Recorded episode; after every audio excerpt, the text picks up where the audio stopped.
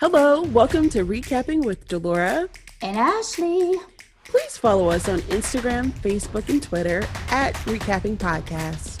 Also, comment, rate, and subscribe on your favorite podcast platform. We're on all the things. We would love to hear your ratings of the movies and shows we review.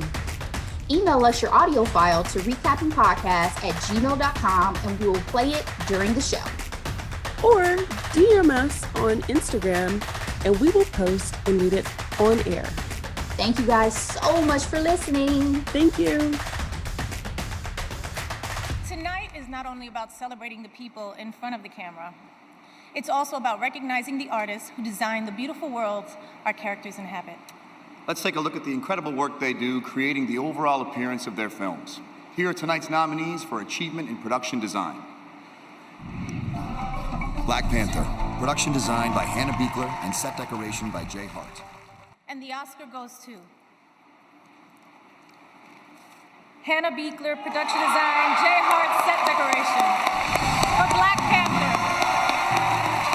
This is the first Oscar and nomination for Hannah Beachler. She is the first African-American to be nominated in this category. Hey, Delora. Hey, Ashley. How you doing? I'm good, girl. How are you? I'm well. I'm well. Well, girl, I am beyond thrilled to introduce our latest In Conversation interview. Girl, it's epic. And it's so timely as we wrap up Black History Month and kick off Women's History Month today with a chat with Academy Award-winning production designer Hannah Beachler. My mind is blown. We talked to a person who actually owns an Oscar. Exactly. Hannah made history in twenty nineteen when she became the first African-American to be nominated as well as win the Oscar for Best Production Design for Black freaking Panther. And get this, she's worked on projects like Moonlight, Lemonade, On the Run two. Like her resume, Black Is King. I mean, her resume is just phenomenal. Phenomenal. Yeah. I'll she also is add an immense talent. I'll also add Creed to that. I mean, she has yes. done so many well-known films and projects. Fruitvale Station. For sure. Yeah, that was her first, I believe, with Ryan Coogler. So, mm-hmm. guys, we hope you enjoy this conversation as much as we did. So let's listen in. Hi, Hannah. How are you? Fine. Thank you for having me. How are you all today? Hi. We are so, so excited to have you today to continue our In Conversation series we've been getting into with different industry insiders, as Delora always puts it. Oh, yes. Yes. Obviously, we cannot wait to delve into this with you, Hannah, because as we know, you have worked on some major projects such as Black Panther and Lemonade and Moonlight, just to list a few. So we'll start the combo off as we do with each of our guests, and that's just walking us and our listeners through the highlights of your journey thus far, from growing up in Centerville, Ohio, to making history as the first African-American to be nominated and win the Academy Award for Best Production Design for Black Panther. Amazing. Wow. It always kind of blows me away to hear it, right? Yeah. Um, highlights. I mean, there's been many highlights. One, I think the biggest highlight is meeting Ryan Coogler, um, who I've yes. worked with and known for ten years. Um, now it's been ten years. It's crazy to think that's how long ago Fruitvale Station was. Mm-hmm. Um, obviously, a big highlight is working with Beyoncé more than once, three times, mm. um, you know, yes. and to have um, Park, you know, be a part of my family and um, create a family. Well, the Academy Award, that's a pretty big highlight. You know, that, Say that so. Night, yes. that, that nomination, um, that day, and uh, that night. Certainly any of the other accolades that uh, my colleagues and peers have, you know, bestowed on me, and I accepted very humbly. Um, and getting to meet some of my favorites, you know, some of my mentor, you know, meeting my mentors and and meeting the giants in the industry and moving in those rooms is, you know, it's wild. And And then just um, looking back at my career and knowing that I was able to um, move through the industry, like I did it, you know, I, I, as scary as it all seemed in the beginning, I did it. So that's always a highlight to think about. Absolutely. You talk about, you know, the folks you've been able to be in the room with. I mean, you're naming the biggest of the big hand. I even heard you on a previous podcast talk about Glenn Close and Lady Gaga and all these folks that you got to encounter. Jeff Goldblum. I, and I freaking adore Jeff Goldblum. Has it gotten easier for you when you're in those rooms to kind of feel like, you know, mama, I made it? Or is it still just that, oh my gosh, eyes wide, still can't believe that I'm here feeling for you? It's eyes wide. You know, I'm still very much an Ohio girl, you know. Me too, girl. Me too. You know, I take my son with me pretty much to, you know, I have to drag him nowadays. He doesn't, you know, he's, ugh, I have another event.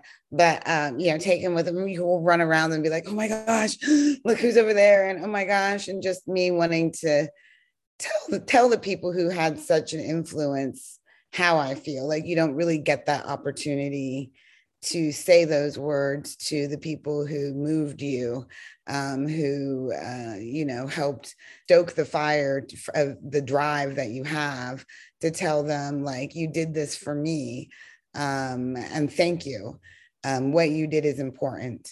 And so that's always been, you know, so, you know, I remember telling Beyonce, we were working on Black Is King, and I, you know, finished up the sort of whirlwind uh, stuff that I was doing in L A with her. And I was running out because I was doing something else. I can't remember what it was at this point. She had, she was so lovely. And she had sent me a lovely note and, and, and orchids when I, I was nominated.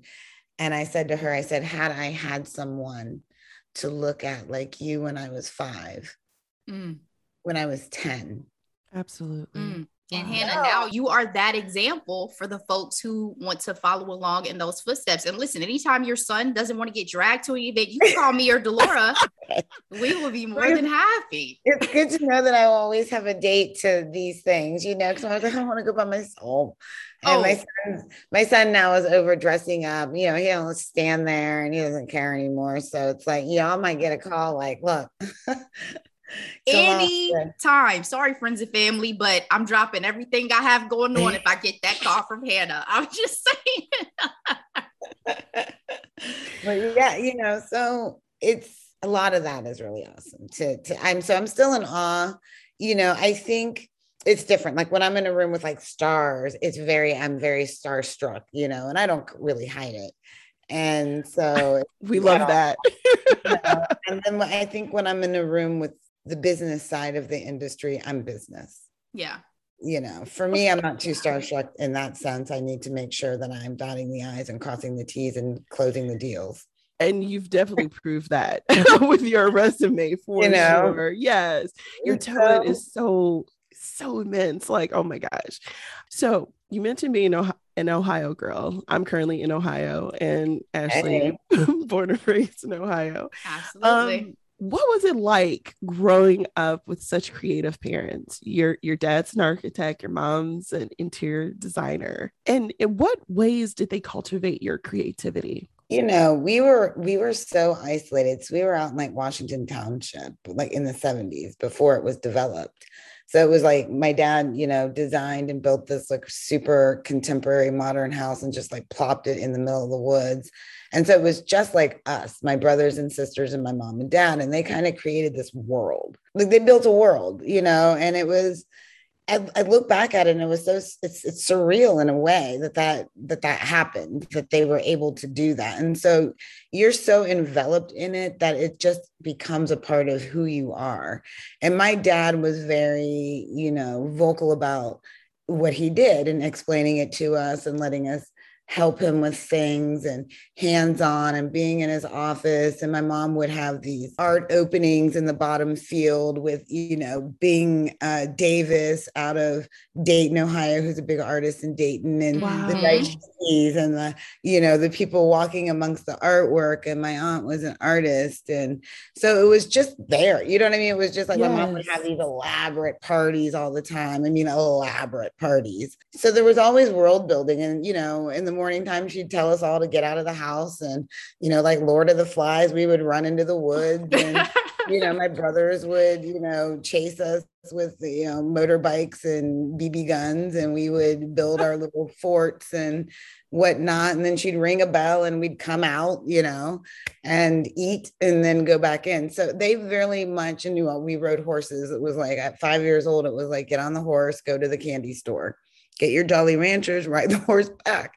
Wow. And, I love it. Uh, I kind of grew up in this weird world that my mom, really my mom created, because she was a stay-at-home mom, you know, for the first maybe probably ten years of my life. So it was like this, it almost is like I tell people and they're like, mm-hmm, right. And it's like, no, really, we ate off the land for like six years. There was no, you know, my mom had a just tremendous garden. She would make salads with like tiger lilies and candy out of wild roses. And I love it. Wow. So, you know what I mean? Like, yeah, it almost was going to happen. One of us was going to like take it in out of the six brothers and sisters. Oh, it's sixteen oh, wow. year old. Wonderful. Uh-huh. Uh-huh. Where are and you? It, I'm curious. Are you? I'm in middle, of course, middle. I'm the loudest. So, you know, that I'm the one. And I, it kind of went into me, and my dad kind of focused. I think he saw like, okay, she's the one that's going to kind of like kind of tend towards the creative a little bit more. So he would take me around his work and his job sites, and I helped him. He would, you know, like come out and help me build stuff and, you know, teach me about tools and, and stuff like that. So, you know, it was kind of there. And I kind of rejected it when I got older. I was like, oh no, I don't want to be, I'm a city girl. You know, I'm going to go and be shopping and all these things. And I'll never, you know, building things is so, ew. And, but as I got older, it just sort of kind of like, you, you know, full circle. It's like, I am my dad. And, um, which I often say was a workaholic. I'm definitely that, you know, I'm, I can see my parents in other ways. So the creative part was just going to be there. Like, my mom would change our house every season. You'd come home and it'd be like a whole different interior. Christmas was insane. So it's, it was always there. And I look back and it was like, that's awesome. You know, oh, for like, sure. It was unique and it was awesome. As much as I hated it at the time, you know, I was a kid, you just have to rebel like, oh, I hate this. But um, I look back and I was very lucky. That's beautiful. I love that. I'm a new parent. So thinking about how you have the, the control of creating an environment for your children, like that kind of stuck out to me. So that's, that's beautiful to hear. So often we hear people leaving the nest and they're moving to either New York, L A, now Atlanta, to pursue a career in entertainment. What was it like starting your career in Louisiana? Well, you know, at the time I had family in New Louisiana. My brother and his family lived here for quite some time. The tax incentive was booming in New Orleans at the time. So there were so many movies. My brother, you know, was always like, there's movies everywhere. You got to come to New Orleans. And I was like, oh, the South, like I got to go to L A. And he's like, you can afford it. And I was like, okay, the South sounds great. I couldn't afford New York or L A. I had a toddler and I was a single mom and I was just graduating from Wright State University and I needed the support of my family. So that was really the driving force of me going to Louisiana, because I knew I had some support and foundation and base there to get started, yeah. um, not just kind of be alone, because that's scary. And being all the way in L A, so far from Ohio, it's like I had no support there. And then New York, same sort of same thing. So I was lucky to kind of come in when the films were really picking up. Mm-hmm. And that's, that's how I got started. I just sort of like went from production to production until someone finally hired me. And, and then that, that end of that summer was Katrina. And then I had oh. come back to Shreveport, Northern um, Louisiana, and started working there, and eventually ended up back in New Orleans and kind of have been there ever since. And they still have films that come there. Their tax incentive went away, but is back now. You know, when it went away, Atlanta started booming and it built an infrastructure really quickly. So Atlanta is a great place. It's still affordable. It is kind of becoming a little more pricey um, mm-hmm. as far as living, but it's still affordable when you think of it um, in comparison with the coasts. Mm-hmm. Um, and you're going to be able to find yourself working for something that's more independent um, or something that's very large. Mm. What I love about that too is it's so helpful to understand that there is still a pathway. Like if L A or New York is not your first step, there is still a pathway in other some other major cities to consider. So definitely appreciate that knowledge drop. Yeah, absolutely. So production designer is not an occupation everyday people know or really understand. What do you do, and what sparked your interest in the field? Well, you know, sometimes I describe it as like an architect, right? I'm an architect of the film, and I'm designing, you know, the world that that is in the film, the, the, the characters sort of live their lives in front of. You know, the other way to describe it is if you look at um, a still of a movie, your favorite movie, and you were to take out the actors, everything that you see without them is what I do. Wow. For the whole film. Yes. Yeah. So that's a way to describe like, what what am I doing that you see? And yes. that's that's what I'm doing. You've created some gorgeous, gorgeous worlds. I'm thinking Black Panther. I mean, all of Black Panther, all of like Lemonade. What sparked your interest? I've always loved film, you know, and I I mean, I would sit in front of the T V and just watch, you know, back, well, way back when I was watching, you know, Fred Astaire and all of these old movies that were on because you only had three channels. And you didn't have a lot of options. So exactly. Whatever was on, you're staring at. And I would let myself get lost in those things. Again, you know, that was already something that was happening in my, my world of world building. And what I learned as I got older and went into film school is that I sort of um, related to film in so much as the environments that I was seeing on the, in the film. Like that's sort of where I was finding the emotion, also in the acting and the characters and, and whatnot. But I really was like entranced by like where they were and like, how did they do certain things? And, and, you know, Star Wars, like, oh my gosh, they're in space. How do they do that? And yes, that, you know, some type of visual effects at the time, like, oh my gosh. So that, that was really like, kind of took my breath away. And then I went into fashion design in college, um, sort of my answer to not doing what my dad did and, um, but still being creative in some very way. Creative. Yes. Acceptable to my dad. Like, oh, okay. So it's, uh, we'll take fashion design. And then I kind of was like, not fashion design. And I started getting into film with friends and, you know, making sort of like these underground movies and stuff like that. And I was always the person who kind of got the stuff, you know, like we're going to do this scene and it should have stuff in it. Like, you know, it's supposed to be a, a, a motel room. So I would get yes. this. And then, you know, as I got older and again in film school, learned that the stuff getter was also the art department. And mm-hmm. that's where I started. And that's how I kind of, a friend of mine was like, I'm working on this short film and I need help in the art department. And that was when it was like, yes, that is my direction, um, is art department. So I have a quick follow-up to that. So you work closely with the director, and do you work closely with the costume designers? Like, for example, speaking of Black Panther, did you work closely with uh, Ruth Carter? Oh my goodness, yes. You know, as a designer, I'm working really closely with the, the cinematographer.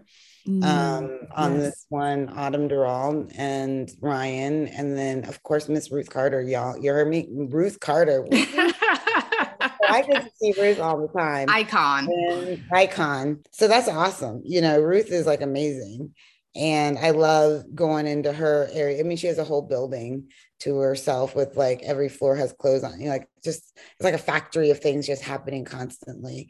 And we're working together on colors. We're working together mm-hmm. on tone and texture. What is she going to bring to it? How are the sets and the costumes and the cinematography working together, or how are they working against each other to create whatever psychology is necessary for the scene? So we're always, you know, in conversation and meetings. You know, I'm looking at her stuff, she's looking at my stuff, I'm sending her images. So yeah, we work really uh, closely together, and I think that it it shows, and and that's the same on any film. I actually have a follow-up question too. As we're getting closer to the Oscars, obviously, Best Production Design is up again this year. Did you have any projects this year that was like, oh, that was a standout favorite for me within your field? Uh, Tragedy of Macbeth. Macbeth was, okay. Uh, Stefan yes. Duchamp, um, production design. Um, and then Joel Cohen directing. um, be absolutely stunning. And I love it. And it's in black and white too, it's right? Black and white. And it reminds me of a French film called Last Year in Marienbad, which is, you know, very almost theatrical um, in the way and the tone um, that it is. Everything's very exaggerated. Another one that kind of tips into the essence of Doctor Caligari's Cabinet, um, a German expressionist film from the twenties, I believe. If I remember, my film history teacher is probably rolling over like, oh my God, that's so wrong, Hannah. It's like, I know, I remember, I swear. uh, but it just, it, it's just art, right? Mm-hmm. It's something you don't often see in film. It's, it's not realism and it's not fantasy, you know, it lives somewhere in the middle of that. So I really appreciated that. But of course you have your beautiful films like Dune and, and Nightmare Alley. And, you know, every one of them is absolutely stunning. Mm-hmm. Uh, but for me, the standout is The Tragedy of Macbeth. And then Denzel, you know, gives this beautiful performance, which is breathes life. And of course, Frances McDormand, that breathes life yes. to the sets themselves and, and make them Um, the art pieces that they are. So I'm rooting for that. And the art director from that is working on Black Panther too. So he worked on the first one too. So it's like, you well, know, there you go. Family. The, the other Oscar nominee is Don't Look Up. Um, the supervising art director worked on that. And he also worked on Dune. So we've got some, some people in the office that are, are, you know, got their fingers crossed and, and I'm, and I'm there uh, behind them, hoping that they, they walk away with a statue. Absolutely. So what's the process like for you when you're beginning a new production? You know, it's, it's, my process is the same pretty much for every film, not dependent on size, whether it's small or big. And it always starts with a script and a conversation with the director. And then I put together like a deck, which is, you know, many pages of like a mood board, if you will, of referential images as I'm reading the script, like what am I seeing? Colors, textures, place, city. Um, if it's a period piece, you know, pulling images from that period that I think fit the tone of the film. So I build this together and then I go through it with the director and we talk about like, yeah, like that or that lighting or that colorway or or whatever we're kind of looking at. And then I start building my team. I like to work with the same people over and over if they're available. Mm-hmm. And um, and then I would work with a location scout. Depending on if it's something like Panther where we're doing a lot of building and it's a lot of world building, then I'm working with illustrators right away. And we're starting okay. concepting and research and development. And I'm doing a lot of research and building like the Wakandan Bible and and and whatnot. And so what kind of Bible? Yeah. And if it's something like No Sudden Move, I did the Soderbergh film last year or mm-hmm. yeah, it was a year ago and or two years ago now. And um, that was all on location in Detroit. And so we start looking for locations and how are we going to um, retrofit these locations. And that was also a period piece. So it was like, how are we going to bring Detroit back to Uh, nineteen fifty-five, which was a ton of fun. And Soderbergh is an awesome guy. So it was mm-hmm. a, a great pleasure to work on, on that film. So that's sort of the process. And then you start building and you, you know, start doing the thing. And then it becomes a lot about um, just, you know, budgets, management, making sure that, you know, your the sets are going up, that they're working, walking through with directors, lots of meetings, lots of conversations. Um, on something like Panther, there's so many departments that as a department head for myself, I have to sort of touch every single department on a film. Um, if you want a production design, you will be involved with every single department on a film. That's so good to know in terms of the yeah. collaboration aspect of filmmaking. Absolutely. It's, it's a lot to juggle. Um, and there's a lot that rides on art department because what we do affects everything. It affects stunts. It affects visual effects. It affects special effects. It affects um, whatever specialty units you might have. Um, so it's, you know, picture cars, uh, stunt cars, everything is has to kind of be filtered through props, art through my department. So it's a big, it's a big undertaking, um, but it's, um, you know, you love it. I love it. I do. And you're so good at it. Clearly. In a in a twenty nineteen L A Times article regarding your, again, historic Oscar nomination, you said, it's so weird to quote you to you, my thought is I have to harness this moment and turn it into more. I can't just let it slip away and become a big nothing after. What has that more looked like for you since your win? For me, it's been, the more has been the ability to really give back to people who look like me, who struggle like me, who were single parents like me and still had to do the thing. And so, you know, it, it allowed me to be able to start a scholarship fund and to start a foundation that will bring me to Midwest colleges to talk to students about the industry and how to get into the industry. Because when you're going to a U C L A or N Y U, Forrest Whitaker could just pop in and let you pitch to him and then get you a movie. Or, you know, um, Steven Spielberg could just pop into U C L A. You know, that's not happening at Wright State. That's right. Not happening at U C. That's not happening at University of Iowa. Mm-hmm. That's not, you know, in Des Moines. That's, and these are the places that I'm going. And, and a lot of these colleges can't afford to bring these people there because it's, you know, they want, you know, plane, hotel, and you got to pay them an honorarium. You got to get them back, cars, that adds up. So what my foundation is, is any request that comes in, we pay for that request for me to get there, because at the end of the day, it's about the students. Mm. And what Panther did for me that more is, is that now I can get the work that I need to get to put the money where I need to put it. Right. Yes. So, and that goes beyond filmmaking. That's speaking to corporations about equity and equality within their own companies, using my department and my business edicts about how to treat employees and how to have equity in the uh, office, in the meeting room, as much as you do creatively, and why it's important for Black people to tell their stories. And also, you know, why it's so important to not just have them tell their stories, but be the ones that are also looking after the stories when it comes to art department, cinematography, costume design, because there's nuances Absolutely. Within the culture that not everybody's going to understand. You know, I was offered a movie that was about an, about Asian culture. And what I said to the producers was, you need to find yourself an Asian production designer because they exist. Mm-hmm.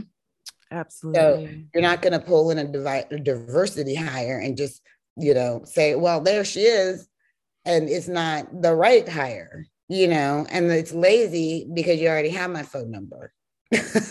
You need to find a new phone number. And they did. Wow. But had I taken that job, that person would not have had that job. And that person would now not be looking at a career because it was a big job. Right. And, you know, getting the phone calls, getting the next job and being that example for that culture mm. that they can also do this, that there is a place at the table as well. That is the mindfulness that needs to be happening in Hollywood. And I think that's a lot of the argument that people are saying, like, well, these roles are meant for X, Y, and Z. Why can't you, you know, why can't a Black person do this role? Mm-hmm. Why are you taking roles knowingly and then being surprised by backlash at the end of the day? So it's like, you have to say no, and you have to force the companies to do the work.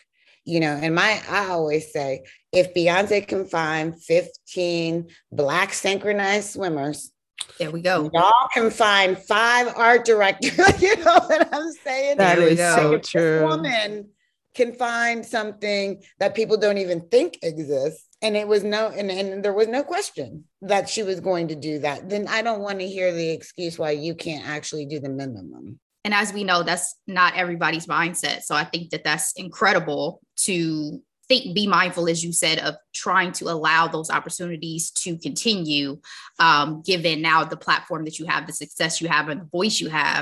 And I just want to go back to your statement about um, your foundation and scholarships. How do people find you or find that information to take advantage of the scholarship funds you've put into place?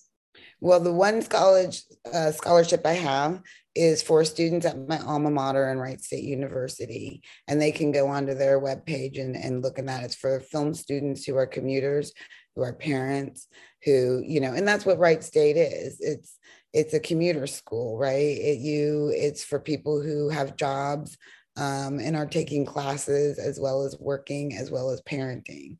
So, and and you have to do these film projects, and that's expensive. So that's where my one scholarship is at. And then the other scholarship is through um, Neon Movies, which is for high school students who want to go into communications, media, or film. Oh, it's um, through the Neon Theater? It's through the five, their five oh one c k three, yes. Cool. Um, so Jonathan, I went to college with him at Wright State, who kind of runs the theater. And I think he owns the theater at this point. So it's like, you know. That's a Dayton hope, staple right there.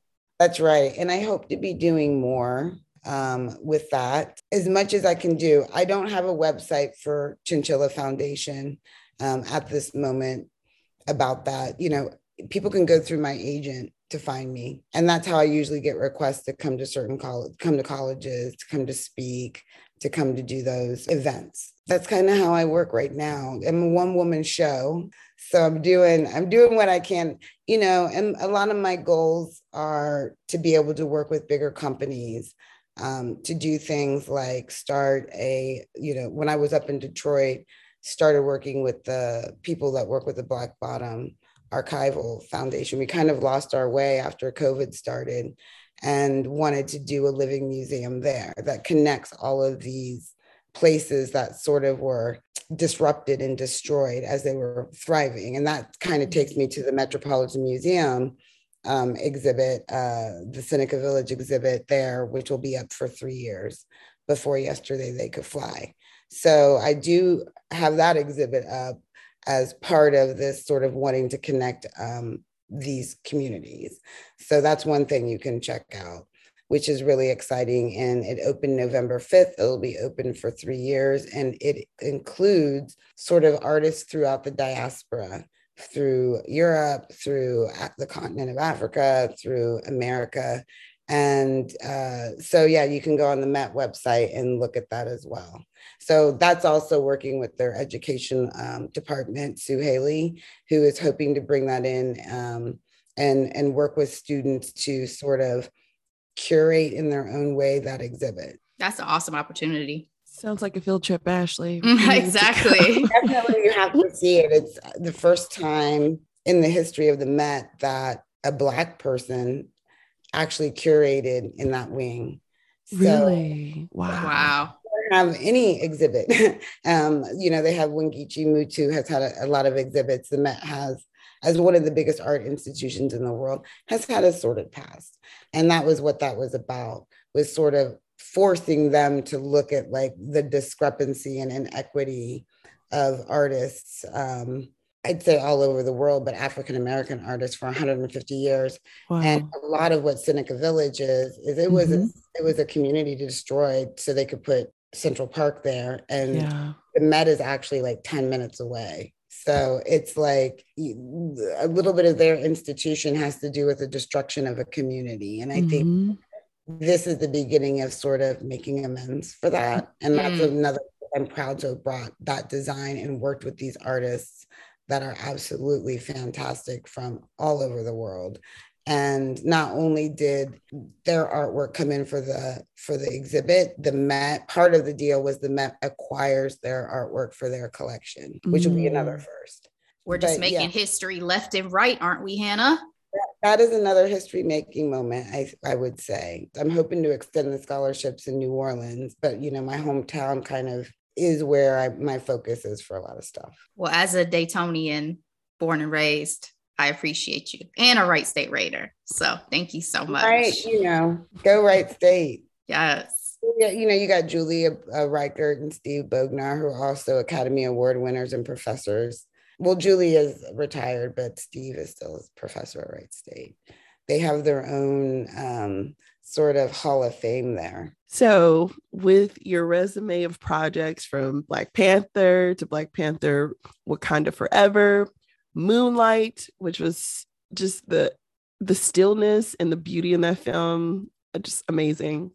Lemonade and Black Is King.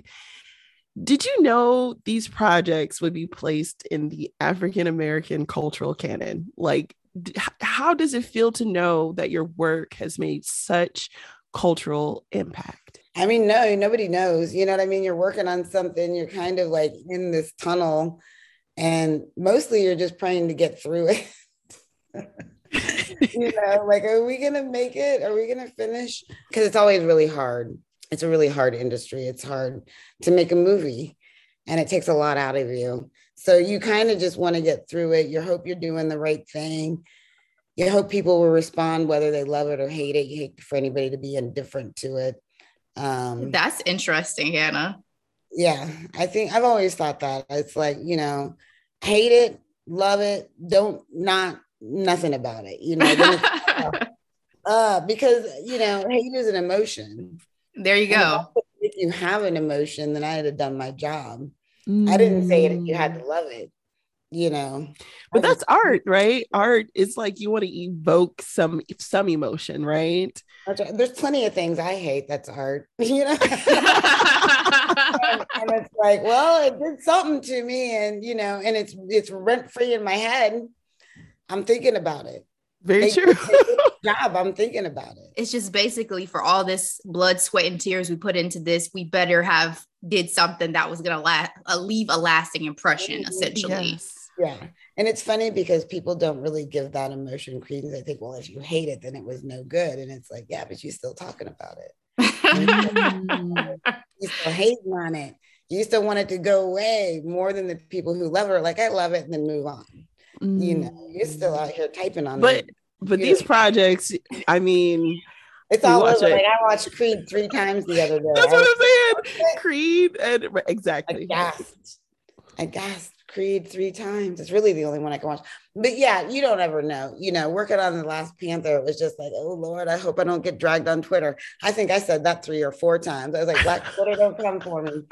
Um, I did my best. My best is good enough.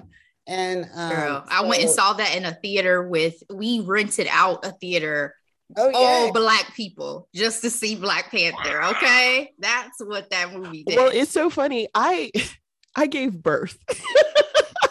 Okay. and, no, no, I gave birth I, and, on February second, and I was like, Black Panther comes out, I think that weekend or weekend after.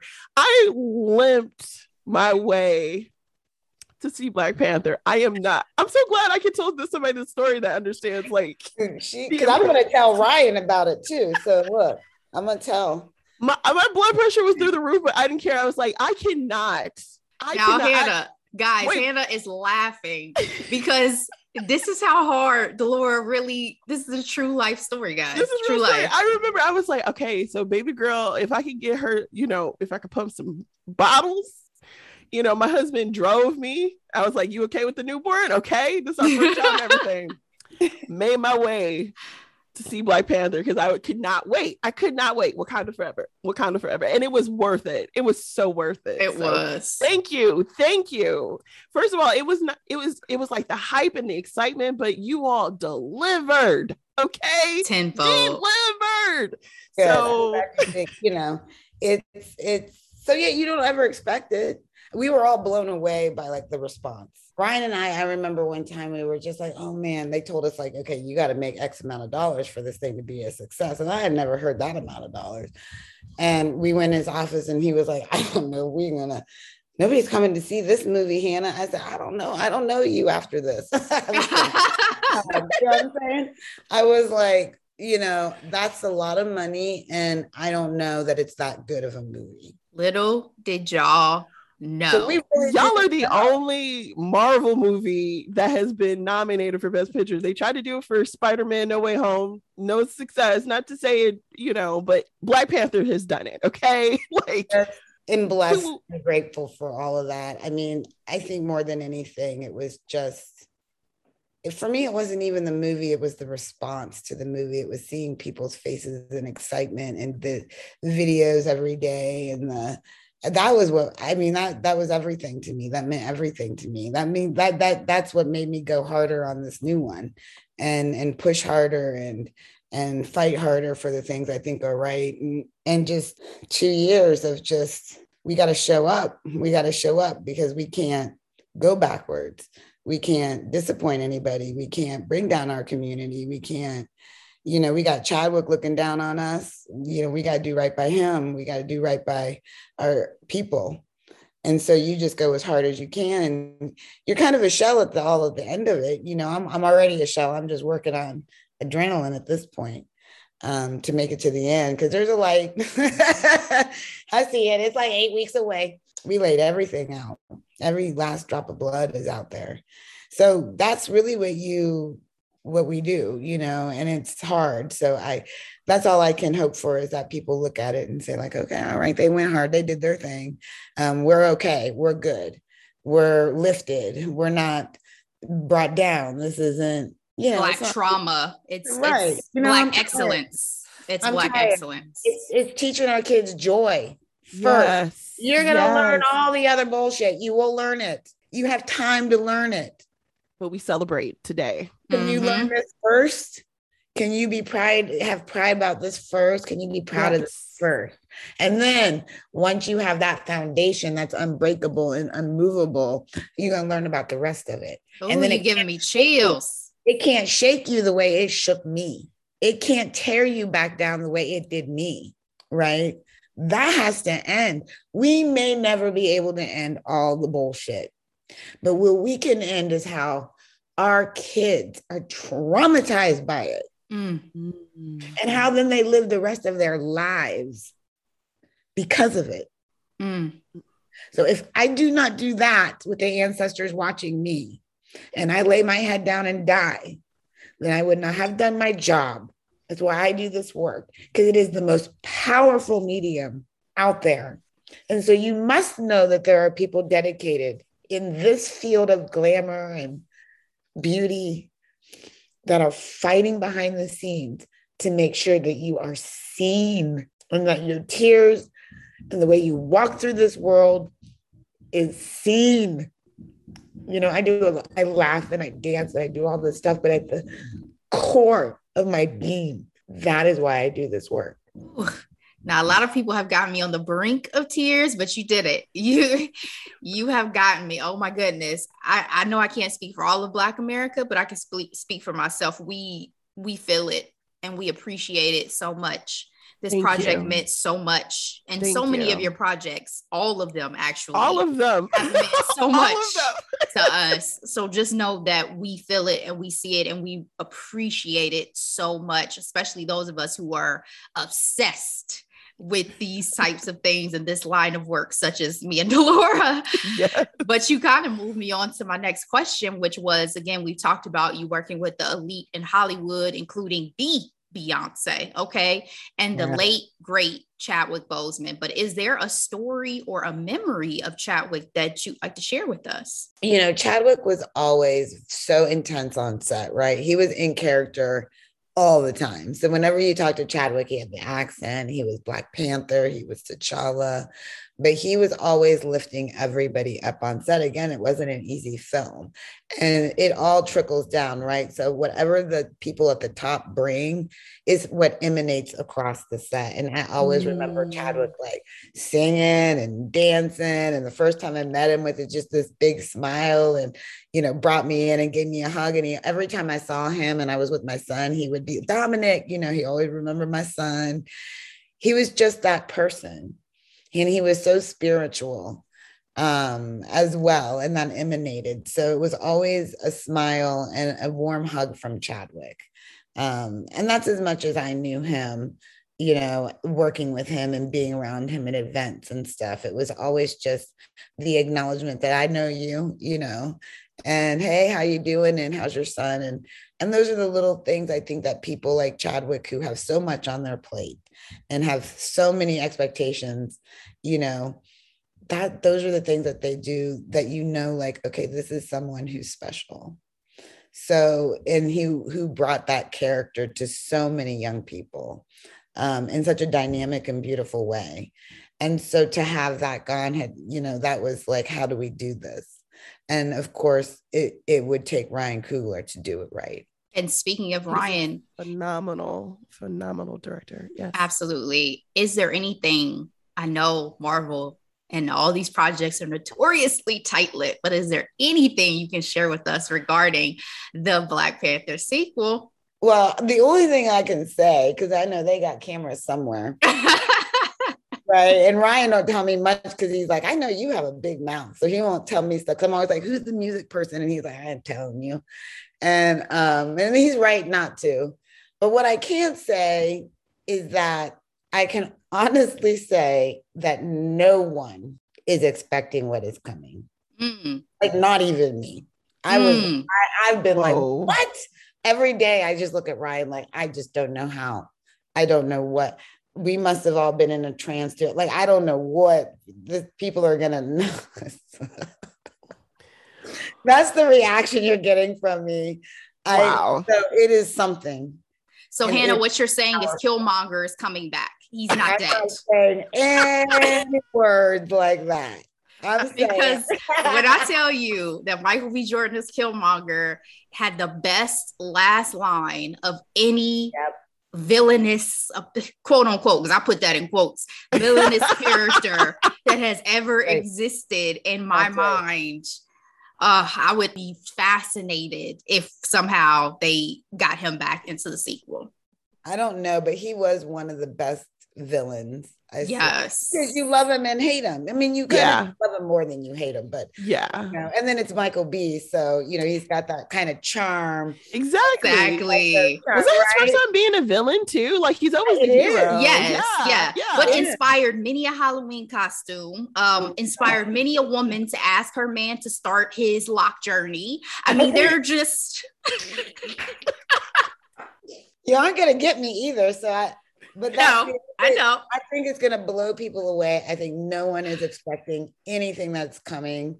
It's really the most unique thing. So I'm super excited for people. And again, you can only hope, like, again, I've been in this tunnel, right? So for me, it's like, I can barely be objective at this point.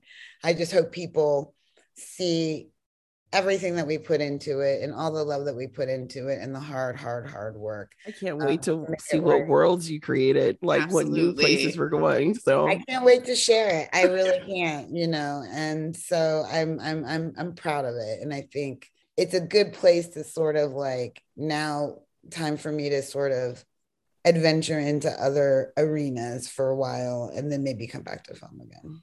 Okay. Well, it's so funny that you say that, because in one of your interviews with The Hollywood Reporter, you mentioned wanting to do a period piece, and and you have done that, I guess, in um, with your project, uh, the one you mentioned from the fifties, mm, um, was with yes, with Soderbergh.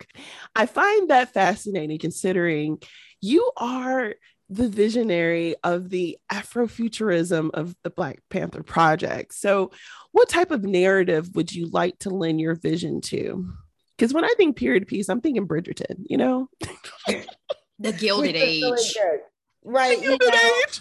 I thought that was great. I loved how, I, I loved that world that they built for that. It was, it was very gilded, and it was very sort of like fantastical and, and very, a little Mary Poppins, but uh, I, I did like that world. What kind of world?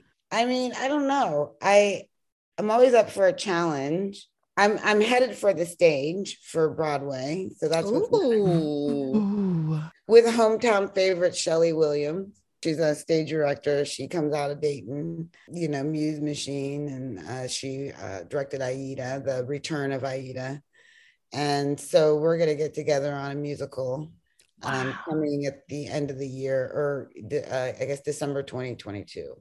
And sounds like we're making a trip to New York. New York. Yeah. It's going to open in London and then go to West End and then go to Ooh. New York and go to Broadway. Nice. Okay. So, yeah, well, I haven't been to London yet either. So, I mean, I'm super excited. So I've only been there once. So I'm really excited to kind of dig in and, and get familiar with the theater world. But yeah, there's a lot of stuff coming up.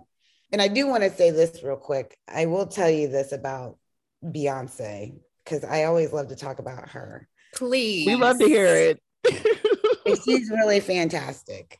Such a supporter of women. And on Lemonade, you know, I kind of was sort of like, throw, it was a whirlwind because it was so fast. And, you know, she kind of likes to work very organically and, and, you know, I, she has like a like a spark, and then it's like you need to set the fire. And mm. you know, so it's it's it's fast and furious, and it's kind of nuts and crazy, and that's sort of her her style and the Park style, and you, and you get really great stuff from it. And so one night we're on Destrehan Plantation, and that was a whole, you know, just being hard anyways, but yes, we built this kind of paper stage and, and for all the reasons for that. And she got up there to do Freedom. It was late. It was like ten o'clock. There's probably fifty people uh, sitting there. They were putting the playback music on, and they were trying to put the playback music on, and it wouldn't work. And she was like, okay, you know, people were tired, time to go. And um, so she was like, you know what? Don't worry about that. We're just, I'm going to go ahead and sing, and we'll do it that way. Oh, so I, that, that's what I, I, I looked over at the uh, set decorator stand next to me and said, she, what she said, what did she say? She you about to give me a religious experience. Keep please. I'm going to go ahead and sing a cappella. And I was like, um, she's like, cause it's late, we need to keep moving. And then we're all kind of like, okay. I was like, mm. I'm kind of looking around like, this is what's happening. Like, what's going to happen? What did she say?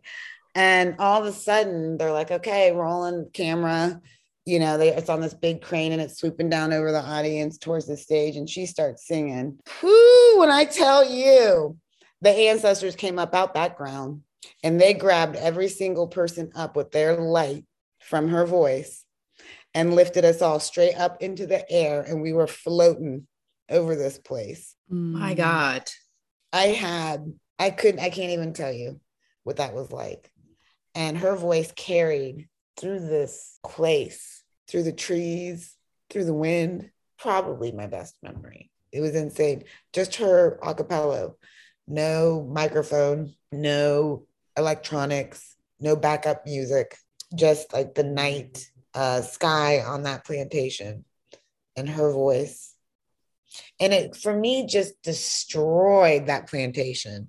Just leveled it. Leveled anything it could ever take from any of us as she sang Freedom. And so what a beautiful night that was. And her strength is so much more than anyone will ever know, mm. will ever know about this woman. You have no idea. And I have so much respect for her um, and her agency. Yes. And her fortitude. Absolutely. Um, and her unrelentless business mind. No matter what anybody says about her, you know, she's uh, the she goat. Is, she's she the is, she is the goat. She's absolutely the greatest living entertainer of our generation for me, with, hands without, down.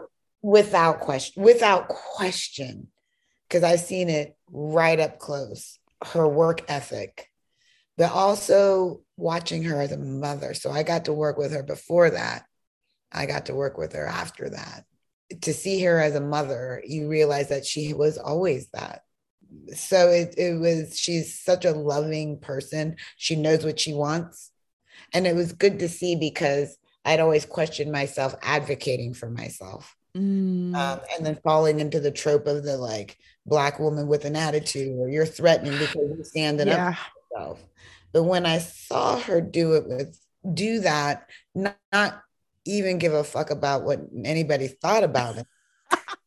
Yes. Okay. Right? Yes. Okay. You know, not at all. That did not sway her. That did not move her. She floated above that. Mm. And it's something I try to, to, to, to learn every day. And, and so, and also her graciousness in the uh, face of chaos, mm. in the face of um, incompetence. Be clear, even around her, and her graciousness is is uh, beyond reproach in those situations. And you know, and I and even with me, because Lemonade wasn't easy, and I know I got like, I'm out of here, you know, and and just graciousness.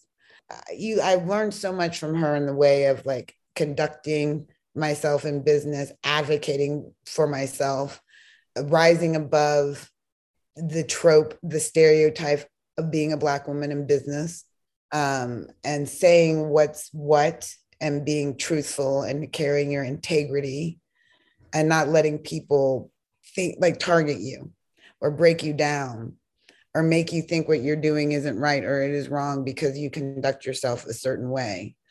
um, because of what you look like, not holding any of that. So that I learned that from her. Because by that's their problem at the end of the day, not yours. one hundred percent, you know, and that's hard to separate sometimes. It is. It is. Well, because we're living in a world that is not built for us, right? So we're living at the mercy of their decisions, of their thoughts, of their opinions of us in terms of where we've been able to go and what we've been able to do. That's right. And never getting the benefit of the doubt. That part. And if we mention it, it we're complaining or it's yep. in our head. We're sensitive, emotional, overreacting. That's I've been told I'm too passionate. Too oh, passionate. Dog whistle. I love that you're very passionate. You're too passionate. But you don't uh, give me the budget or the tools to do the job. That's right. or or well, the support staff to do any of it. But let me tell you, though, when when you win, mm. right there. You've said more than a word today, Hannah. You said more than a word today. Okay. You said more than you've been doing something to me. I, that's all I can say. And um, I, I have one more question for you, which I'm I'm so sad because I feel like we could talk to you for the rest of the day. But uh, you've given so many gems. You've given such great uh, wisdom and um, beautiful stories. What advice do you have for those that are hoping to follow this path?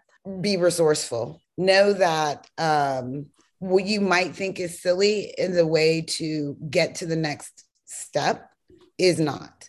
So if you feel like, oh, if I reach out to this person on, on Twitter and D M them, they're never going to get back to me, or that's silly. Or if I mail them a letter, that's stupid or silly. Or if I call up these companies and ask a question that might seem silly, Don't, it's not. I did all of those things.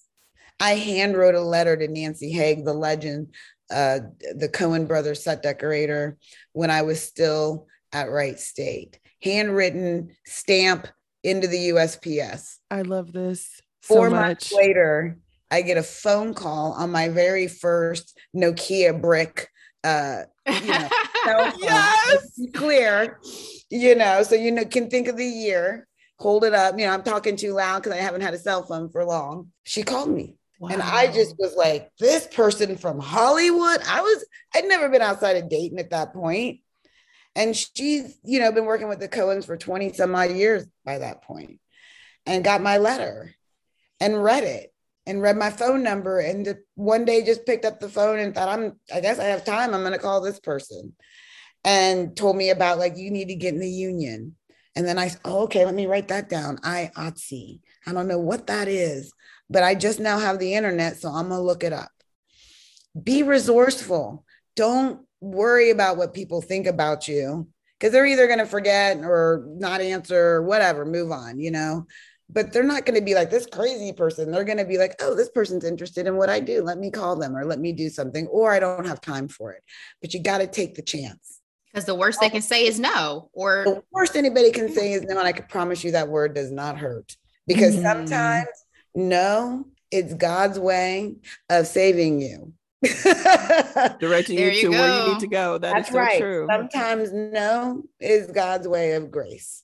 Mm. You don't always need to be there. Right. And he's saying, like, okay, well, you're going to keep pursuing the thing that I'm going to keep telling you is not the right direction. So pivot, be malleable, adjust. Right? Stand in your center, be who you are, and keep your integrity, mm-hmm. because your reputation in the film industry, at the end of the day, it doesn't matter how many, how many millions of dollars you have, your reputation is more golden than that. Ooh. Keep it intact, and people will remember you. They will never remember your first day. They will only ever remember your last. That's mm. it. Hannah, it has been beyond a pleasure to talk to you. Thank you so much for gracing us on Recapping with Delora and Ashley. Guys, if you didn't pull some gems from this, I don't know. I don't know, I don't know what to tell you guys. Keep it under a rock. Thank you so much, Hannah. This is incredible. Incredible. Thank you. Thank you so much. We cannot wait for Black Panther two. That's all I have. That's all I have.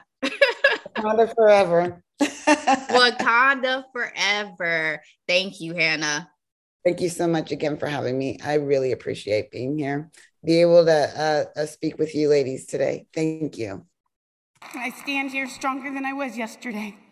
who stand here with agency and self-worth because of Ryan Coogler, who not only made me a better designer, a better storyteller, a better person. I stand here because of this man who offered me a different perspective of life, who offered me a safe space, who's patient and gave me air, humanity, and brotherhood. Thank you, Ryan, I love you. I'm stronger because of Marvel, who gave me the opportunity to do my best, who supported the vision of this film and lifted us up every day. Victoria Alonso, Kevin Feige, Lou Desposito, and the man with the best laugh ever, Nate Moore. Thank you. I was stronger because of an art department crew who led with their hearts and brought their experiences, talent, courage, humility, and hard work to the table. Supervising art director Alan Hook and set decorator Jay Hart, thank you. I'm stronger today because of this wonderful cast who every day stepped into this world and breathed life into it.